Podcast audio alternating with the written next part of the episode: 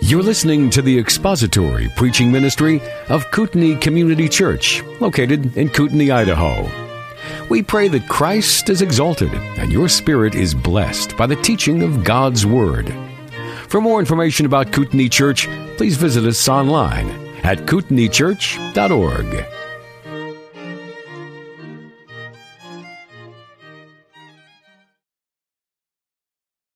John chapter 17. We're going to read together verses 6 through verse 12. I have manifested your name to the men whom you gave me out of the world. They were yours, and you gave them to me, and they have kept your word. Now they have come to know that everything you have given me is from you, for the words which you gave me I have given to them, and they received them, and truly understood that I came forth from you, and they believed that you sent me. I ask on their behalf. I, do not ask on behalf of the world, but of those whom you have given me, for they are yours, and all things that are mine are yours, and yours are mine, and I have been glorified in them. I'm no longer in the world, and yet they themselves are in the world, and I come to you. Holy Father, keep them in your name, the name which you have given me, that they may be one even as we are. While I was with them, I was keeping them in your name which you have given me, and I guarded them, and not one of them perished, but the son of perdition, so that the scripture would be fulfilled. Let's pray together. Our gracious Father, it is our desire that through the preaching of your word and through our understanding of it, that you would be honored and glorified in our midst and in your church and in our lives. We pray that you would grant that that would be the case. Open our eyes and our hearts to your word to understand it, we ask. We pray that you would be uh, our teacher this morning and that your word would be the focus of all that we do and all that we think. Grant us understanding in these deep and profound things so that you might be glorified through our obedience to your truth and our understanding of it. We ask this in Christ's name. Amen. These first five verses of John, which we finished last week, verse 5, they give us kind of a, an overview of the redemptive plan of God. And we've looked at a lot of these very deep and profound mysteries, some deep and pro- profound doctrines. Um, the, the scope of verses 1 through 5 take us from eternity past to eternity future. You have the Son existing with the Father in glory, in infinite and eternal glory, with the glory of the Father before the world ever was. And then we look forward to the Son being glorified uh, in the Father and through His work and because he has accomplished the work that the Father has given him to do. And between these two mountain peaks of, of divine and infinite and eternal glory is all that the Son did when he came to this earth. He came to give eternal life to all those whom the Father has given to him. He was granted authority over all flesh to do that very thing. He has revealed and manifested the name of the Father so as to give a true knowledge of the one true God to his people so that they may have eternal life because this is eternal life that they may know the one true God and Jesus Christ whom he has sent. And the Son has accomplished all the work that the Father gave him to do. It lived a perfect life and dying a perfect death. The Son has completed everything that the Father gave to him to do concerning these people whom the Father has given to him. So verses 1 to 5 is kind of an overview of the entire redemptive plan of God from God's perspective, the eternal things, things that existed and happened before time began, before the creation of the world, and things that will yet take place in eternity future when we are glorified with the Son in the presence of the Father and the Son. And we enjoy and reflect that glory with the Father and with the Son. And now we come to verse 6, and this is a new section in the prayer. And I would remind you of the outline that I gave you some weeks back of this prayer, chapter 17. In verses 1 through 5, we have, we see Christ praying for himself. In verses 6 through 20, we see Christ praying for the 11 disciples. And then in verses 21 through 26, the end of the chapter, we see Christ praying for all believers. So for himself, for the 11, and then for all believers. Uh, but even in praying for himself, the Lord is not, is, is not, his prayer is not selfish. Although he's praying for himself, keep in mind that even praying for himself, he's really praying for us. How is that the case? Because he was praying that the Father would give him the strength to glorify him on the cross, and he is praying about the salvation that he has given to his people and about those whom the Father has given to him and the glory that he will receive for accomplishing all of the work that the Father has given him to do. So even in praying for himself and that glory, he's really praying for us because the two are connected. If Christ is to accomplish all that the Father gave him, and he is to glorify the Father on the cross by giving eternal life to all whom the Father has given to him, and that's what concerns him in the first five verses, then that has an impact upon us, does it not? It has an impact upon those of us who have been given by the Father to the Son. So now we come to verse 6. And this is, as I said, a new section here in this prayer of the Lord Jesus. And there's an interpretive issue that we face before we dive into the text. There's a bit of an interpretive issue that we face. As we read through, and I read through at the beginning, verses 6 through verse 12, and it actually goes all the way down through verse 19. As we read through those verses, the question is this. Is the Lord Jesus, in describing these 11 disciples and the things that are true of them, describing something that is true only of those 11 men? And I say 11, you're, you're familiar with thinking of 12. Just to remind you, Judas was gone. He was an unbeliever, a fake believer, never truly saved. He has left them. So the Lord Jesus is now with and praying for these 11 men who are with him now. In praying for and describing those 11 men, are the things that Jesus says true of only those 11 or of all believers? Because there are times in this evening in giving instruction to the 11 that the instructions that were given and the way that those men are described are things that are unique only to those 11. For instance, when Jesus says that the Holy Spirit will bring to your mind all that I said to you, so that they could be the instruments of divine revelation. That was a promise to those 11 men, but not to all of us. We're not the instruments of divine revelation. We don't receive private revelation from God. We don't write scripture. We don't hear from God. That's, that is a unique, other than through His Word, that it was a unique office given to those 11 men. Likewise, the, the miracles that those men were given to perform, the office of apostleship, that's not something that we share today. So there are things in this chapter and in this section of scripture, which are unique only to those 11. But then there are times when the Lord describes those 11 men and what is true of them is also true of us. So as we look through the verses, keep in mind, he is praying for those 11 men, but he is describing things that though true of those 11 are also true of us. For instance, we too have been given by the Father to the Son. We too have been loved by the Father. We too are part of that work that Christ came to accomplish in saving us. So what we're going to see here are things that are characteristic not just of the 11 men, though he's praying for them, they're characteristic of all believers, and there are three of them in verse 6. Three of them in verse 6. Three things that characterize or distinguish a believer. Number one, first, they know God. Second, they belong to God in a very unique sense. And third, they obey God. They know God, they belong to God in a unique sense, and they obey God. Those first five verses, which give us the grand scheme of salvation from God's perspective, from eternity past to eternity future, they include things and doctrines which now in verses 6 through the end of the chapter are unpackaged and unfolded. It's almost like the first five verses are something of an outline of the major themes of the rest of the prayer. Now we're going to dive into the rest of the prayer. and We're going to see how these things keep coming up over and over again as the Lord Jesus prays specifically for these people whom the Father has given to him. So number one, the believers know God. Look at verse six. I have manifested your name to the men whom you gave me out of the world. They were yours, and you have given them to me, and I have kept your word. Verse 6, the first phrase, the first part of that verse, I have manifested your name to the men whom you gave me out of the world. The word manifested there means to reveal something. It actually has the idea of taking something that is hidden or masked and making it known and revealing it and manifesting it and opening it up so people can see it. And that is indeed what the Lord Jesus Christ did in coming here. He manifested for us the name of God. Now when Jesus says name, when scripture uses the name of God, what is it speaking of? Just the, the four letters of the Hebrew alphabet that spell out Yahweh? Is that all that is meant? Typically in scripture, when we read of the name of God, it's a shorthand way of referring to all of God's nature, all of His character, all of who He is, the perfections of His attributes, everything that is true about Him. So you and I speak of glorifying the name of the Lord. We speak of proclaiming the name of the Lord, trusting in the name of the Lord. Those are shorthand ways of meaning, of speaking of God. We're not just talking about His name proper, like, my name is Jim, but speaking of all that is true of Him, His reputation, His character, and His nature. And you and I use the term name that way even today, the English word name. We say that a man has a bad name in the community. What does that mean? That since his name is Bob, nobody likes the name Bob?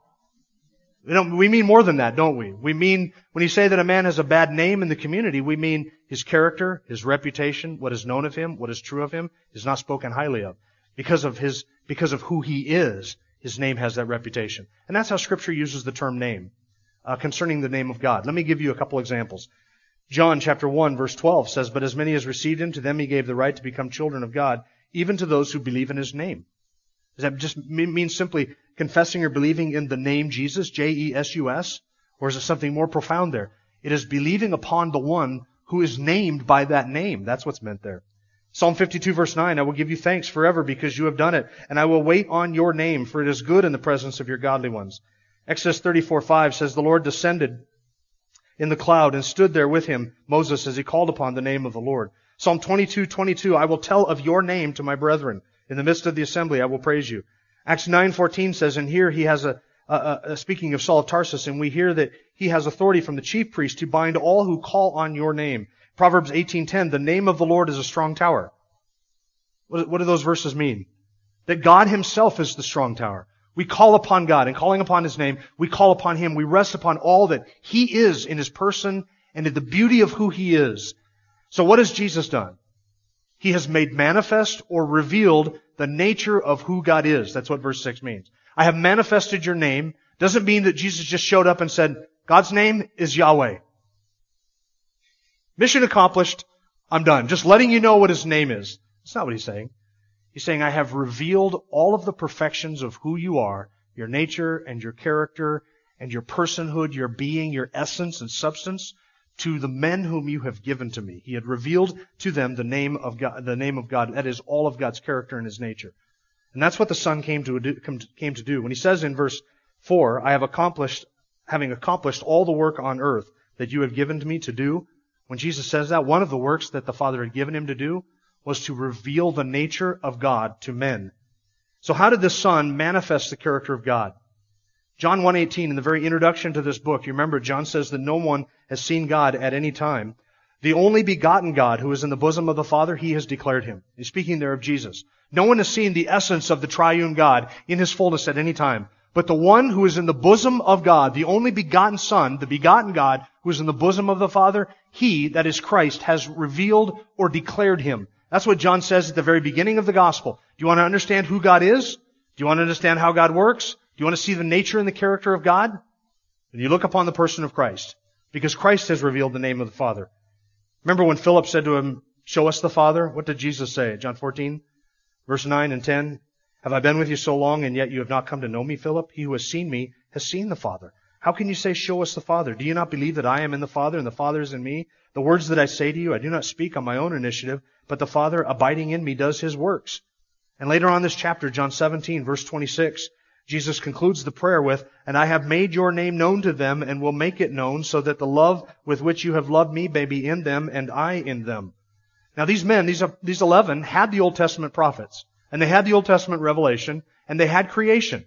You say they should have been able to know who God was from Moses' writings and from the writings of the prophets and the writings of David and the Psalms. They had all of 39 books of the Old Testament. How did they not know who God was?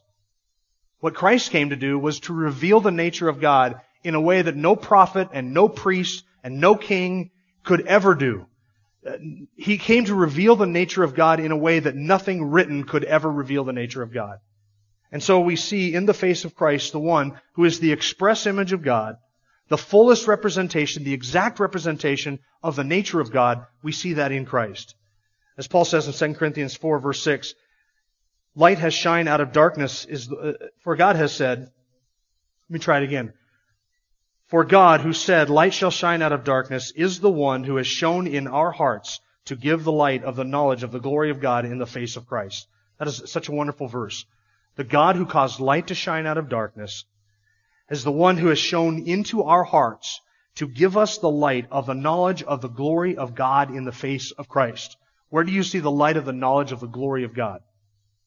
In the face of the one who came to manifest the name of God and to reveal him. So what is it true of believers? A believer is one who knows God because he has had the nature of God revealed to him in the person of Christ. This was the Lord's central concern. Jesus didn't say, I have come to implement policies of social justice and wealth redistribution for the poor. Jesus didn't say, I have come to show you how to elect more moral politicians. He didn't say, I've come to show you how to, to set up a theocratic kingdom and to run it rightly. I didn't come to show you, he didn't say, I have come to show you how to tolerate evil and be more accepting of iniquity. Didn't say any of that. What did he say? He came to manifest the nature of God. And that's what he did. Because as unbelievers, that is the most fundamental need of an unbeliever is to know who God is. And when we see God for who he is as an unbeliever, then we see his holiness and his righteousness and his justice and we see the wrath of God and His anger against sin.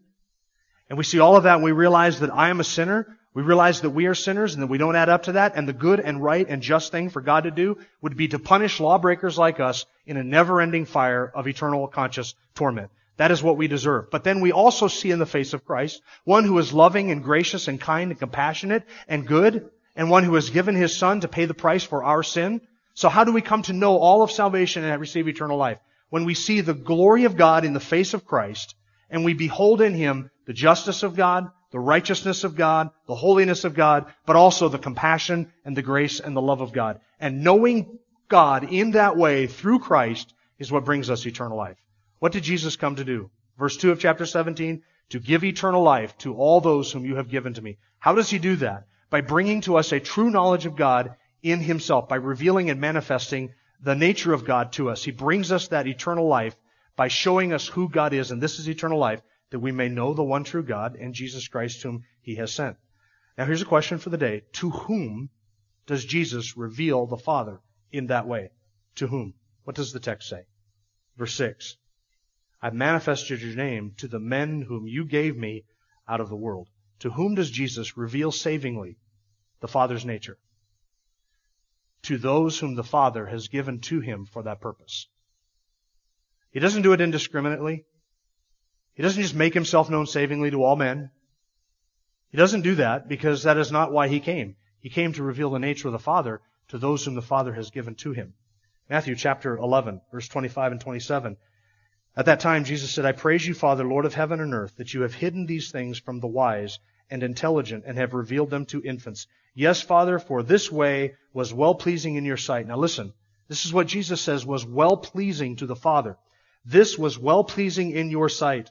All things that have been handed over to me by my Father, and no one knows the Son except the Father, nor does anyone know the Father except the Son, and anyone to whom the Son wills to reveal him. So who knows God in the person of Christ? Nobody. Who can know the Father? Nobody except the Son. Who can know the Son? Nobody except the Father. So if nobody knows who the Father is, then if you have come to a knowledge of who the, who the eternal God is, the Father. Why is that? Because the Son has revealed that to you. And only to, and only revealed those to those, only revealed that to those whom the Father has given to him. And just in case you think I'm taking one reference and making a whole, uh, you know, weird doctrine off of it, you can see Jesus praying the same thing in Luke chapter 10, where he prays the exact same prayer. Luke records it too. This was well pleasing to the Father. Nobody can know the Father apart from the Son, and only through the Son, and nobody knows the Father unless the Son has revealed the Father to that person. So then ask yourself, why do you have a saving knowledge of God the Father through Jesus Christ? Why is that? Because you're wise? Because you're smart? Because you're less of, a, less of a sinner than the person who's not here this morning? For any of those reasons? Is it anything in you that has made you come to know the Father in a way that an unbeliever has not? It's not. What is it? The difference, the thing that makes you to differ from another, is solely the grace of God in Jesus Christ. Because He willed to reveal the Father to you. He has revealed the Father to you savingly, brought you eternal life. Why? Because that was what the Father sent Him to do. To give eternal life to all those whom the Father has given to Him. How does He do that? By revealing the Father to all those whom the Father has given to Him. And that brings us to uh, our second point. That believers belong to God. Believers belong to God. By the way, an unbeliever cannot understand who God is. You know why? Because we are born in darkness, we are born with hardened hearts and blind eyes, and darkened minds, and God is hidden from us. Though we are born with a knowledge that God does exist, and that wicked men suppress that truth and unrighteousness so that they can live unrighteous lives, though we have that knowledge of God, we do not have a saving knowledge of God at all. In fact, we run from that salvation that God offers in the person of Christ. But God reveals himself through Christ to those whom the Father has given to him. An unbeliever cannot know these things because they are born in a state where it is impossible for them to know it. That is why all unbelievers remain in darkness, because the Father has willed to reveal himself only to those whom he has given to the Son. Reveal himself savingly. Reveal himself savingly. There's a difference between the, the revelation that God gives in creation, which all men know, and there's a difference between that and the revelation that is in Christ of the Father, which brings eternal life and salvation. So, number two, I had to go back and clean up verse uh, point number one. Point number two, believers belong to God in a special and unique way. Believers belong to God. Not only do we know God because Christ has revealed the Father to us, but believers also belong to God in a very unique and special way. And this idea in verse 6 is repeated frequently, not only in this passage, but also other places in the Gospel of John throughout the New Testament. Verse 6 says, I have manifested your name to the men whom you gave me out of the world. They were yours, and you have given them to me. Now this idea that we are given by the Father to the Son, this is something that is repeated all the way through chapter 17. You saw it back in verse 2. Even as you gave him authority over all flesh, that to all whom you have given him, he may give eternal life. So there is obviously a group of people that is given by the Father to the Son for this purpose of giving them eternal life. It's mentioned in verse 2. It's mentioned in verse 6. It's mentioned in verse 9. I ask on behalf, on, on their behalf. I do not ask on behalf of the world, but of those whom you have given me, for they are yours. Notice the distinction between those who belong to the world and those who belong to the Son, because the Father has given them to the Son. That's verse 9. It's also mentioned in verse 20, Father. 4. 20, Father. Verse 24, which begins with the word Father. Father, I desire that they also, whom you have given me, be with me where I am, so that they may see my glory which you have given me, for you loved me before the foundation of the world. And then we're back again into what we saw in verses 1 through 5. So there is this group of people mentioned here in chapter 17, all the way through this chapter. And it's mentioned in chapter 6. And it's mentioned in chapter 10. Now there are some people who don't even like this doctrine. They recoil at this idea that the Father would choose a people for himself, for his own precious possession, and give them to the Son to save. They don't like that doctrine. They think it's unfair. But let me ask you a question. Do you think Jesus loved that doctrine? Do you think Jesus liked that doctrine? You may not like it, but do you think he liked it? I not only think he liked it, I think he loved it. You know why? Because it glorifies God.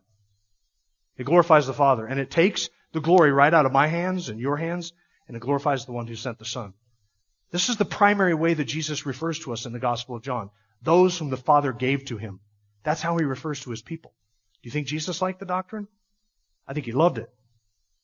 He, he doesn't make any excuses for that doctrine anywhere in the Gospel of John. Not in chapter 6 when he talks about it at length, not in chapter 10 when he talks about it in terms of his sheep, and not here in chapter 17. Nowhere does Jesus say, look, the Father has given me a people and I want to apologize. It really wasn't fair of the Father to do this, and I know that, and I know that I would have done it differently had I had the choice.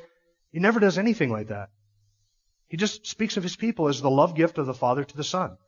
I think Jesus loves that doctrine. And you and I ought to love that doctrine.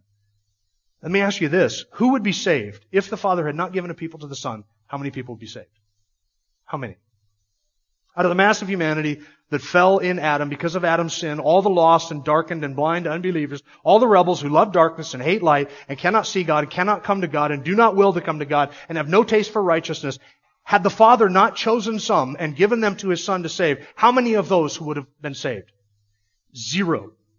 None would have been saved without that.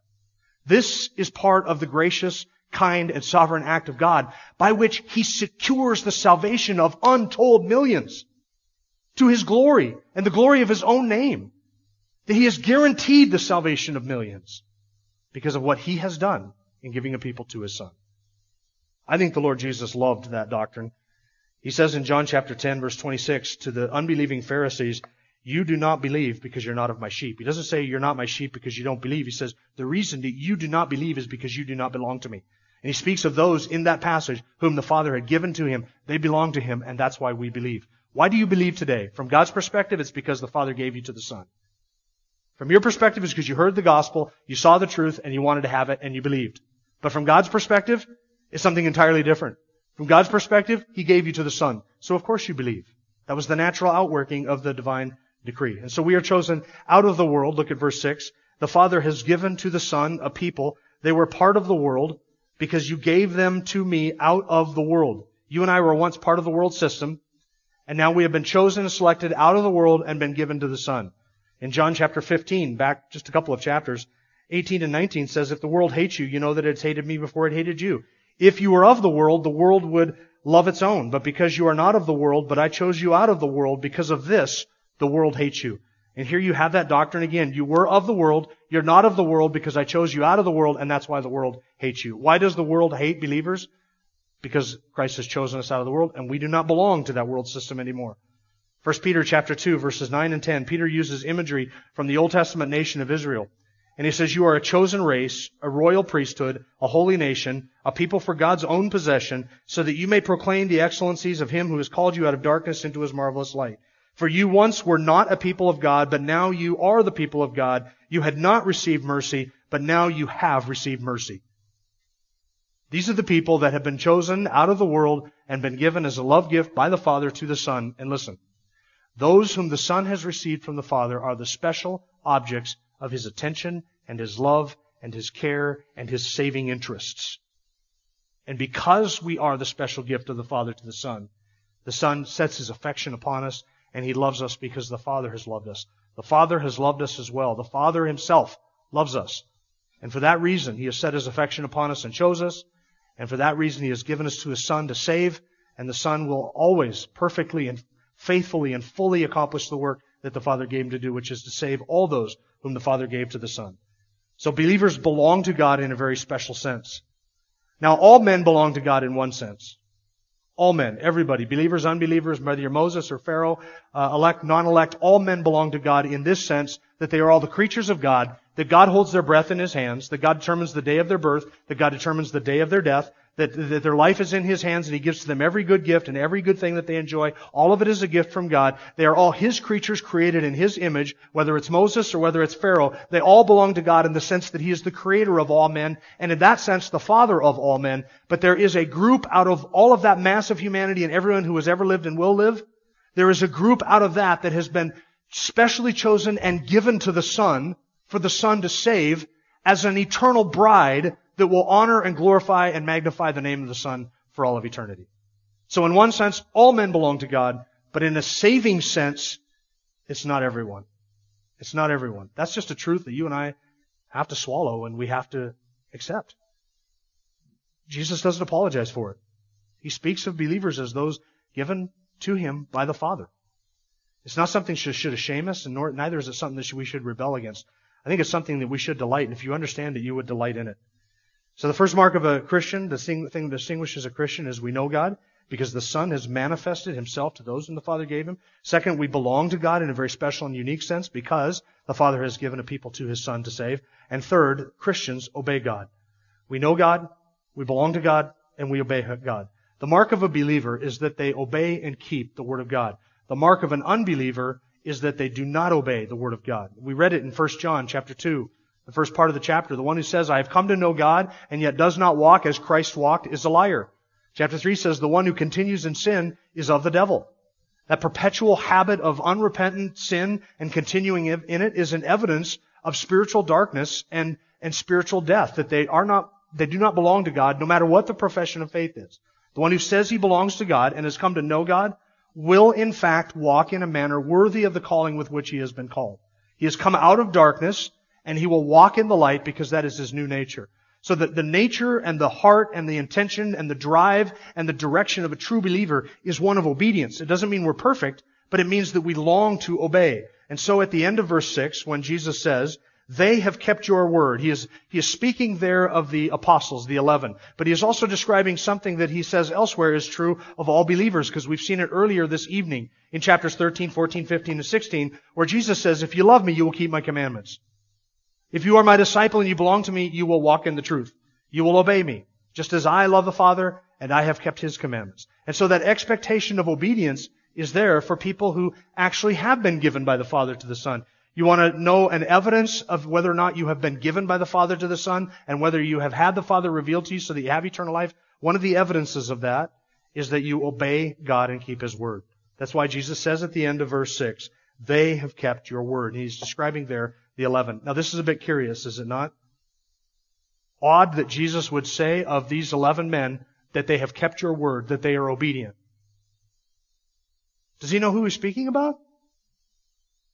These are the, these are those disciples. The ones who, just back in 13, a couple hours earlier, they're all laying around the table with dirty feet. None of them want to get up and serve another. None of them wants to get up and wash the feet of another. None of them wants to be a servant. And Peter, with all of his boldness and brashness, hey, Lord, whatever happens to you, I'll follow you to the death. Confident in what he was able to do. But he wouldn't do it. These are the same disciples who had asked so many silly questions all the way through this evening. These are the same disciples who had been reproved and rebuked for their lack of faith their lack of insight, their, their blind eyes, their hardened hearts, all the way through the ministry of Christ, the same disciples that have been told over and over again certain lessons, and they still did not get it, the same disciples who, even as Jesus is praying this, are oblivious to the fact that he is about to die on a cross, even though for the last six months he has been telling them over and over and over again that that's what in fact he's going to do. And what does he say of them? They've kept your word. They have obeyed you. How can the Lord Jesus say that? Of men who less than two hours from now will all flee like cockroaches when somebody turns on the light. When the soldiers come into the garden, the disciples flee. They're gone.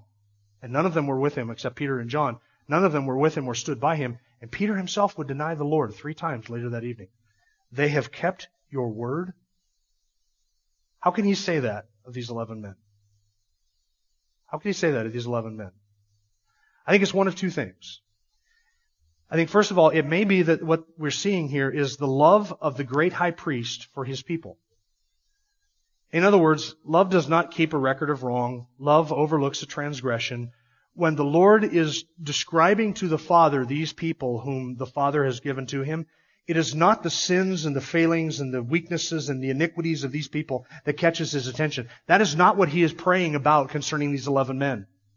He, he, may reprove them as he has throughout this night. He may speak to them of their weaknesses and their failures. But when he is praying to the Father about these men, it is not their weaknesses and the failures that he is praying to the Father about. He doesn't say, Father, they have kept your word. Almost. And these men that you have given to me, let me tell you about Thomas. The man is a doubter and he will not believe anything unless he sees it with his eyes and handles it with his, his hands. And Peter, this self-confident, arrogant, bold person who speaks before he even puts two thoughts together in his mind and he has said the stupidest things over the course of the last three years. He doesn't list the failures and the weaknesses of these 11 men because the high priest doesn't see that. He is praying for these 11 men. He knows their weaknesses. But when he prays about them and for them to the Father, it's not listing the weaknesses. This is what the Lord Jesus does for us as our high priest in heaven. The book of Hebrews says he ever sits at the right hand of God, making intercession for us. And listen, he is interceding for us, and he's not listening to the Father, listening to the Father all of our weaknesses and failures and iniquities and our sins. He's not doing that. You know, he's praying for us. There's one in the presence of the Father who accuses the brethren. That's the devil. That's not what the Lord Jesus does. So this may be just an evidence of just how much he loved them, that when he is praying for them, he's not even mindful of their sin. Aware of it, yes. He knows their weaknesses. He knows it. But that's not what he brings up. He's praying for this, these men as a high priest, speaking to the Father about them, and he says, and they have kept your word. Now, is it true that they had kept his word? There is a sense in which these disciples had kept the word of God. And it is this sense, that when God sent his Son into the world, the command was, believe upon him. Believe upon him. Had the disciples kept that? They had. These are 11 believers. These men had believed. They had trusted. Their faith is weak. Their faith is failing. They're anxious even at this moment. But they had obeyed that command. These men had believed upon the name of the only begotten Son of God. They believed that he was God in human flesh. They believed that he was the Son of God. They believed that he was the Messiah and the King of Israel, and they were trusting in him. That command they had kept. And so I think that that is probably what Jesus is referring to. These 11 men, not like Judas, have believed upon you, and they have kept that word, that command of believing upon the one who would bring them out of darkness and into light. So what are the three things that distinguish a believer in verse 6? We know God because the Son has manifested the name of God to us, to those whom the Father has given to him. We belong to God in a very unique sense because we are part of the people who have been given by the Father to the Son and we obey God. That is the mark of a believer. They keep the word of God in obeying Him, in believing upon Him, and trusting upon His Son. Now, some people may object to all of this and say, well, it sounds to me like you're just one of those typical Christians who thinks that you're in a class all by yourself. You're special. You're in this whole unique group that nobody else is in. Look at the whole world and they're in one group. And you Christians, you think you're all in this special little group. Is that true? Yeah, it is. We are in the special little group. I don't make any apologies for that. We are in a special group. We are special in a very unique way. This world is not my home. The unbeliever, this is their home. And guess what they're anxious about? Which one of the GOP candidates in the Republican clown car is going to be nominated for the presidency of the United States? That's what they're anxious over. Do we worry about that? I don't care about that. This world is not my home. This country is not my home. I've been chosen out of this. I've been transferred from darkness to light. I am. You are entirely in an entirely different category, an entirely different class. But listen, that's not self-righteous for you to acknowledge that. It's self-righteousness if you think that the reason for that is because of something that you have done. That's what sets us apart from the Pharisee in Luke chapter 18. The Pharisee who went into the temple and said, Lord, I thank you that I'm not like other men. I give, I tithe, I'm righteous, I don't sin like that publican over there. He was self-righteous. He thought he was in a different class because of what he had done, because of who he was, because of something in him. But as Christians, we don't believe that. We are in a different class. But why? Because of something in us? Because of something that is in God. Because of something that we have done? Not at all. Because of something that God has done. That's what puts us, sets us apart. So we are different. We are different from the world. We know God. We belong to God. And we obey God. That sets us apart from the entire world that does not know God, does not belong to God, and does not obey God. And we don't make any apologies for that. We rejoice in it and thank God that He has done this for the glory of His great name. Let's pray. Our gracious Father, you are good to us beyond measure, beyond description, and beyond words. We thank you that it is nothing in us that has made us your children or, or the gift, the special recipients of your grace and your gifts, but it is all according to your sovereign purposes and the goodness of your nature and your character. We thank you that you have called us out of darkness and into light, and we pray for any who are here who do not know Christ savingly, that you would reveal yourself through your Son to them, that they may come to a knowledge of the truth, and that you would open their eyes and deliver their hearts from darkness, so that they may come to know you, the only true God, and Jesus Christ, whom you have sent, so that they may have eternal life, and that they may receive the forgiveness of sins and pardon for all of their iniquities. We thank you for your grace, which has done all of this on our behalf. We cannot praise ourselves. We do not take glory to our own selves, but gladly and willingly offer it to you, our great God and Savior, the Lord Jesus Christ, in whose name we pray. Amen.